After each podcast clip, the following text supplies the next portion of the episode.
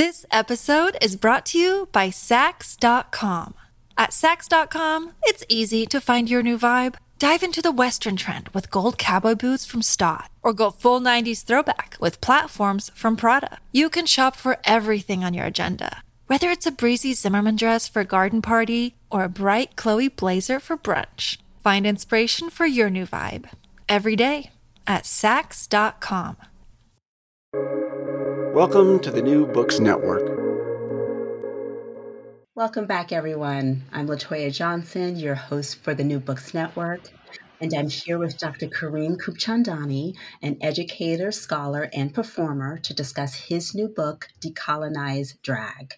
Kareem is author of the award-winning book, Ishtyle, Accenting Gay Indian Nightlife, and his work is invested in feminist, queer, and trans aesthetics, particularly in South Asia and its diaspora. Kareem is an associate professor of theater, dance, and performance studies at Tufts University. Thank you for being here with me, Kareem.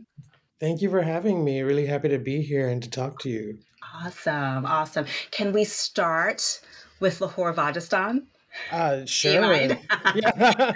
our, our favorite overeducated, overopinionated, overdressed South Asian drag auntie opens the book with the perspective that protesting B L M and law enforcement violence against Black citizens have everything to do with drag, which is informing the reader that drag is playful and deeply political.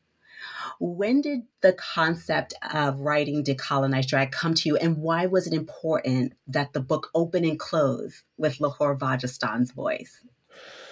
Wow. Um, yes. It's so important to start there. So I'll, I'll start with kind of the logistics of this book. Um, I was finishing my first monograph, Ishtyle, and I got an email from the editor of this series, Decolonize That, Bhakti Shringarpur, and she said, do you want to write another book? And I said, absolutely not. um And she said, well, it's for a popular press with a wide readership. Um, it's focused on radical politics and uh, and its relationship to cult- uh, our everyday cultures. And it is uh, a series called Decolonize That. And would you consider writing about decolonized drag? And I had never thought about that. You know, it was an idea that was actually offered to me.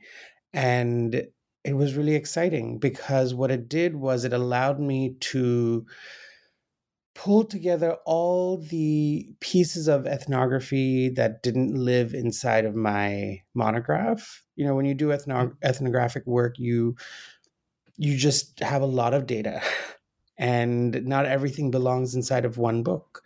And so this was really a, a gift and an opportunity that she was giving me to to think with all these other pieces of my my first book, which actually opens with the line, I fucking love drag queens, and then talk about how I couldn't find drag queens during my uh, fieldwork um, at the beginning of my fieldwork. So it was just a, it was a lovely opportunity, and it felt exciting and urgent. Um, especially as we think about decolonization as uh, a practice-based approach to doing the work of critical pol- politics, right? Um, decolonization is not simply an epistemic project, right? One of about that thinks about how we know what we know, and and how our knowledge systems have been colonized, but also understands that practice is knowledge and that that too has been uh, managed and controlled and and privatized. And so and so I, and I say all this to get to the the point of opening and closing with my drag persona, LaWhore Vagistan, because she's she's how I've learned um, how managed and controlled my knowledge practices have been. You know, um, she's she's the one who teaches me that like being in my body is actually a way of knowing as much as reading is. You know, sitting and interpreting a song in order to put it on a stage being in community with others for a show and sharing resources backstage, all of those practices um, of sharing, of analysis, of, you know, even we talk about reading, reading um, in which, you know, drag artists are sort of critiquing each other, is a practice of critique, right? It's a practice of seeing and understanding and reinterpreting to others. So again, all of these knowledge systems exist in practice and, and beyond the academy. And it's through drag, which I started in graduate school, that I learned the, uh, those things. And so that's why I open and close with LaWhore um, and her voice, um, because it it helps me land the point that this is about doing as much as it is about thinking about the the questions uh, that the book is interested in. Speaking of seeing, the the photos you include in the book provide a visual and intellectual expansion for the viewer, um, like informing us that drag is more than the generic, the static images we're culturally accustomed to seeing. How did you decide what visuals would best expand our interpretation of the performance genre, if that was even your intention? Yeah, um... visuals for books are not easy. uh, they're not. Um, and so it, it, it I, I picked my favorites. I mean, you know, I think it's, it's fair to say, like, there, there's some performers whose work I truly love and that has really moved me. So including Miss Toto, who does this wild Harriet Tubman number where she, um, She uses the song, the song "Come On Ride the Train" to be the Underground Railroad, but I, I, I've, there's a live version of it that was filmed for and is on YouTube. But she also made a version of it during the pandemic, where she actually films herself running through the woods. There was there's this whole moment of like digital drag, and so, you know, there were two different sets of visuals for that, and I was I was just so moved and excited, and I thought it was very hilarious, and, and the amount of costuming she she and effort she put to make her own outfit, um, with her little lantern running, literally running outside. You know, we usually think of drag as being in the club, and I write a lot about nightlife, um, as that's been the center of my research. But then there's this this video of her being out in the world, which I think is. Um, in, interrupts, again, like you said, interrupts what we think of as drag. Um, there are there's a, a photo of Papi Churro, who is uh, an indigenous Latinx drag artist. And one of the things I was struck by when I saw his pandemic music video was his use of feathers and their iridescence, and his use of gold, and uh, and and and he uses exactly those uh, metals and feathers to indicate his indigenous heritage. So again, these visual practices are so important to telling the stories of um, responding to uh, uh, colonial violence, that I wanted to make sure that they were there and visible. Uh, I spend a lot of time in the book describing aesthetics. So again, it was it was actually very important for me to include images. And then there's an image of LaWhore who just looks stunning, um, and she had to be in there. Uh, but there's also a picture of LaWhore's daughter, uh, Kamani Sutra, who is a uh, a bearded drag artist. And I, I, I talk in the book about how hair and femininity are often not considered compatible, and and I wanted to make sure that the reader could see how beautiful bearded drag could be, um, and so so th- those are some of the different reasons that these images are the ones that are in there. And then there there are several more that. Um, They're, they're, they're all performances that I was really excited about. And there's a lot of performance that that I've seen that doesn't get written in the book because couldn't write it all. But um, I wanted to make sure that some of my favorites got got to be featured. Uh, and I and I know that they deserve the they deserve the publicity too. They're they're absolutely fabulous, these performers.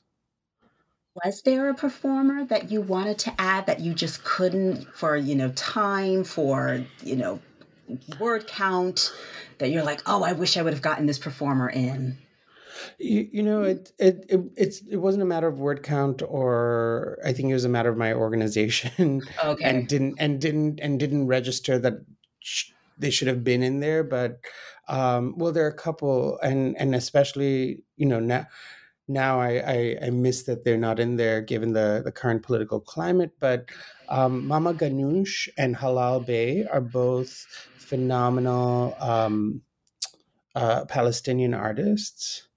And and doing really important critical work to to help queer queer and trans audiences understand how they're implicated in um, in systems of settler colonialism um, through really fabulous performance and dress. You know, it, again, it's it's always.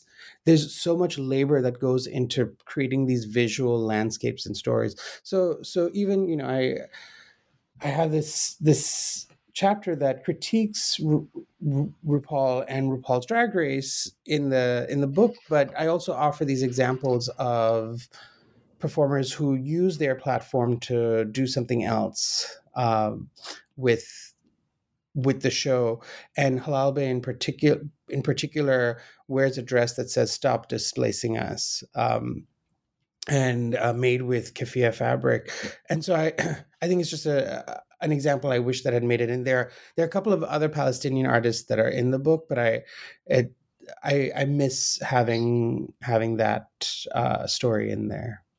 Okay. And speaking of RuPaul's Drag Race, t- chapter three of the book is dedicated to neo neo-rulism and the analysis of that show, and what white supremacy and capitalism look like within that particular empire.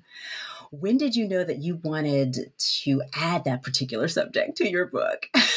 And was LaWhore Vagistan in cahoots with it? Was she like, yes, let's talk about it?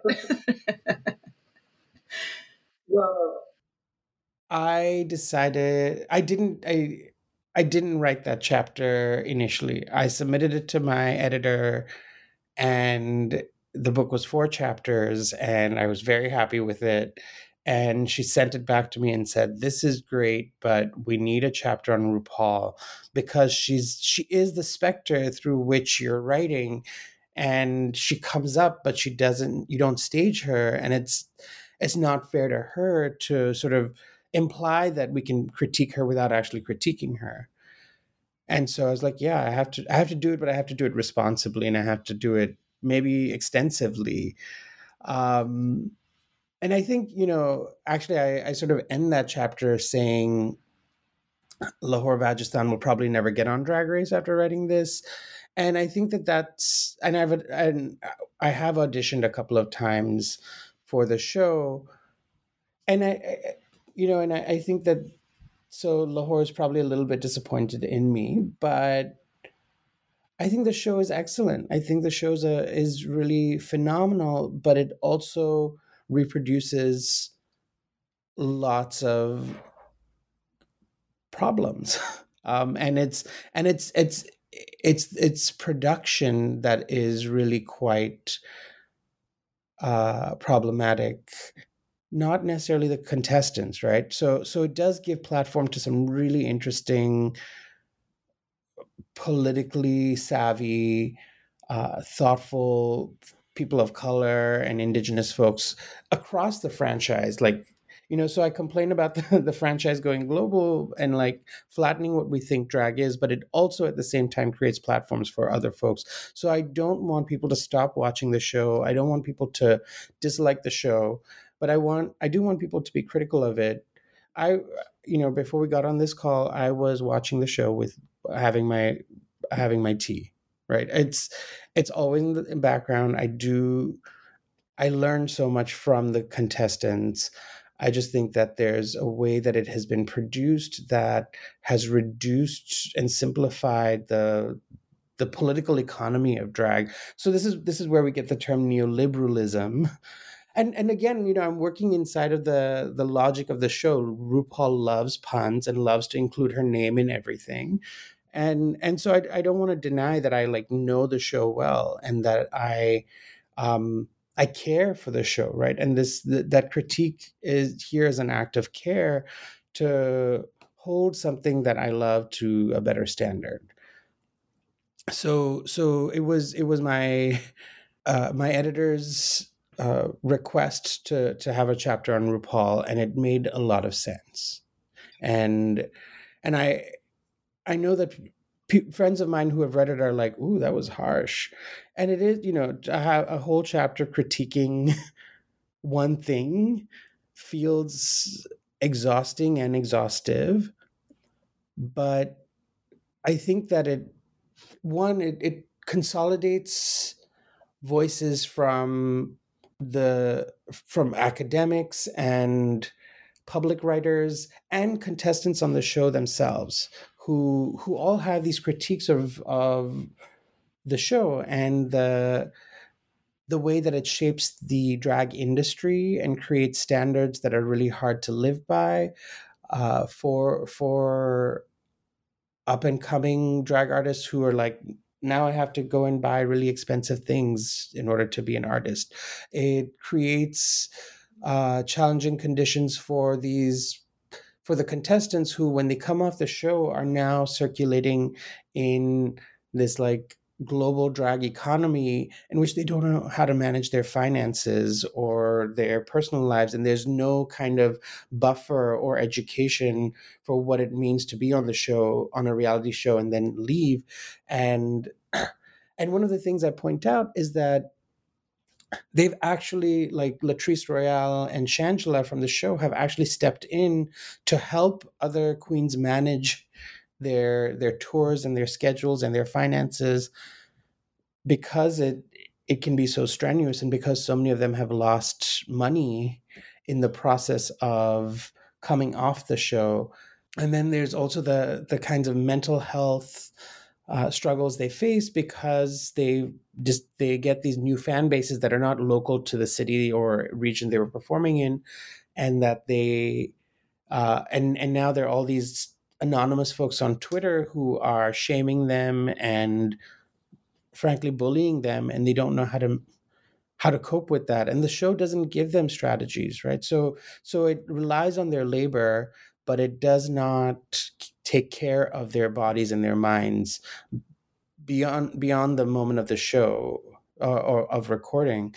And so and of course the show, being a reality show, tries to set up um all kinds of drama between them as well, right? But that's within, within its universe, it's sort of expected. But beyond that moment, what is being done to care for these contestants? So I incorporate their their own critiques of the show into into the the book. So it's not that I'm just coming as an outsider to say, look how look how challenging this show is, but to say, actually, people who have been on the show have similar critiques as well. And then, of course, one of the major critiques that's come out about the show from po- popular public audiences, but also contestants, is its transphobia and its use of transphobic language and and even logics about who can be on the show.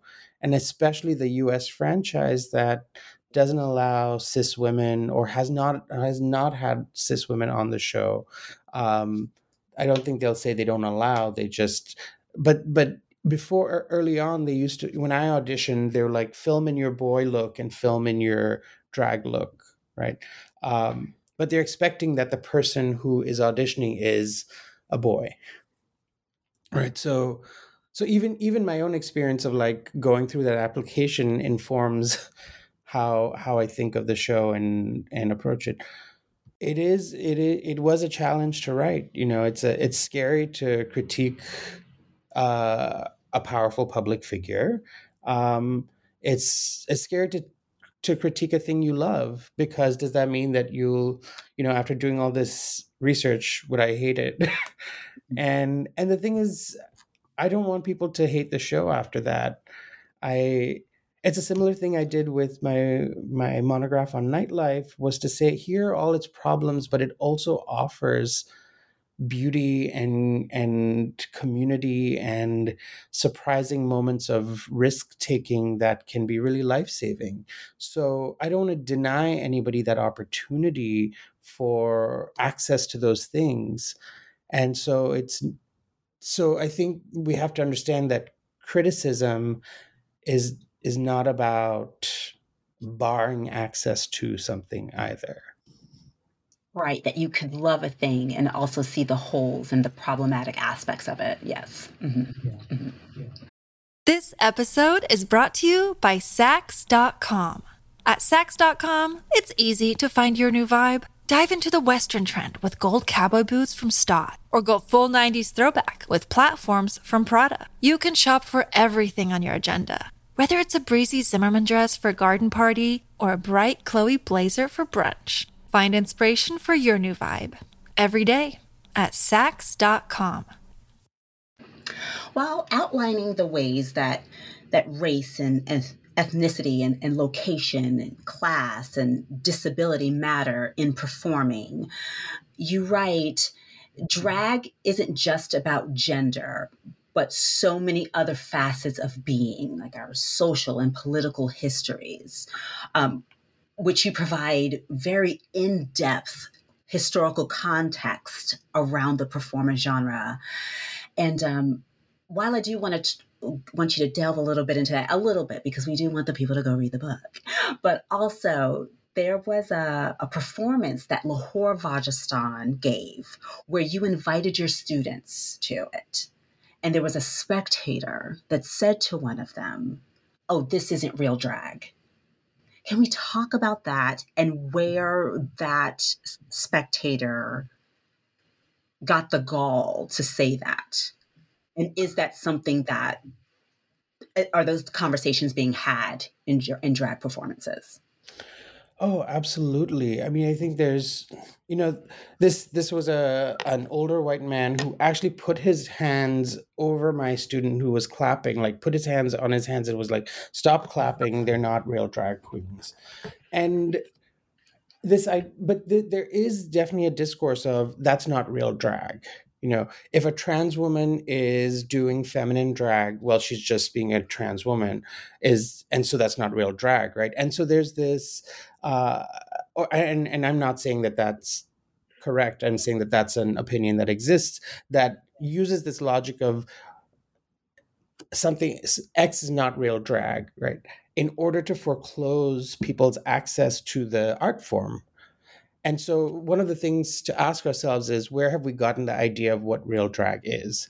And one is that it's produced inside of the community, inside of the performance community, um, where, you know, cis uh, cis women who perform in drag are are given a different name, right? Like folk queens or bio queens, um, but they're not they're not just called drag queens, you know. So so. They're they're given that secondary name to suggest they're not doing real drag either, um, and of course we know these categories come also come from a place of trying to equalize the playing field a little bit and and say we need to lift them up, but but this idea of something that something's not real drag, I think, also affects a lot of people who who don't have access to the resources of what we think real drag involves, like really expensive costumes and makeup and outfits, and um, whose whose bodies don't move in gender conforming ways. And, and we can think about how uh, folks with disabilities cannot uh, reproduce gender in some of the most conforming ways that we think, and and therefore we might not understand understand them to be doing quote unquote real drag. Um, So so it, it makes us step back and think about, okay, so what are what do we think what are we calling real when we call um, and and it and it often means doing things in the most gender conforming ways, uh, and and that those gender conforming ways specifically conform to uh, white, upper class, able bodied uh, forms of gender presentation. And so when me and my friends were doing drag at this South Asian night in Chicago, and some were not using makeup and some were still very hairy, and some you could see their beard through uh, their um, their makeup, and some are just fine dancers, and I'm talking about myself, you know. Um, all of those things, you know, when you're not doing splits and flips and when you're not doing Celine Dion and Mariah Carey as your songs, are you really doing drag? Um, and even, you know, I think Alaska has has that line about like, um, if you're if you're not wearing wigs, or uh, you're not doing drag. Right? Um, so even even the, just that sort of jokey line is this this question of like, do you need a wig to do drag? And and one of the one of the places it it leads me is to actually think about a lot of trans feminine dancers in India that I witnessed, who still present as male and masculine for a variety of uh, reasons of caste and class and mobility and uh, family obligation, but are the fiercest performers I've ever seen. And they do drag in their bodies, right? They do drag through dance, and the way that they hit poses and the way that they recreate Bollywood and, and Tollywood stars in their bodies is draggier than anything I've ever seen on a, on the New York stages and in the nightclubs. And they're doing them, you know, at um, street festivals, and they're doing them in N G O lobbies, and they're doing them in people's homes. But it's like, they really... it. they they spark that kind of um, diva worship in their audiences just through their bodies. They, you know, in their men's clothes, barefoot, you know, they don't need heels, they don't need wigs, they don't need makeup, they don't need dress. Their whole, their body can do drag. And so why can't, why can't we call that drag? And who has told us that that's not real drag, right? And so that's, that's one of the things that um, I'm hoping my readers think about, is where have I learned what real drag is? Who's who's taught me that? And how can I undo that and think about more categories of performance as drag? And and and what's at stake in not in, in saying that's not drag and this is, right? Who are we who are we policing and who are we protecting uh, when we when we do that? Speaking of what you want readers to, to take from Decolonize Drag, how do you envision your readers engaging with the book? And what else do you hope that they'll experience while reading it? So you mentioned this earlier, but one is this takeaway that drag is not just about gender, you know, and and I and it's it's I think it's a radical claim, because the definition of, ja- of drag is always going to be about gender, right? Mm-hmm. About putting gender on the body, mimicking gender, trying on gender, all of those things. Um, but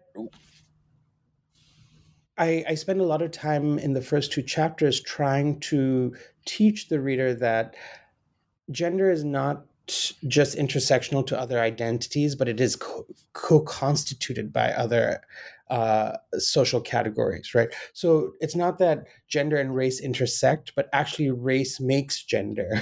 Um, race, uh, you know, our understandings of race make, his, our historically informed understandings of race make it such that Asian American men can often not achieve masculinity, Um, or are assumed to be better at femininity, and these are these come from um, uh, practices and and and uh, policies of colonial uh, of colonization. Similarly, Black women are often not not given or offered access to femininity, and and are assumed to be too masculine, but that allows them to win. That that sort of like really rudimentary effed up understanding of the Black body allows them to win drag king competitions, right? So so how do how are they mobilizing colonial logics to actually feel some kind of joy and fun in the club, right? So it's so I'm not saying it's simple, right? And and and when we, you know, if if we're going to take seriously four hundred, five hundred years of history, um, to understand what's going on on the drag stage. It's ne- it's never simple. Right. But right. but I am saying that we if we look if we look at drag through the lens of race, disability, class, and also gender, we realize that they actually make each other up. And that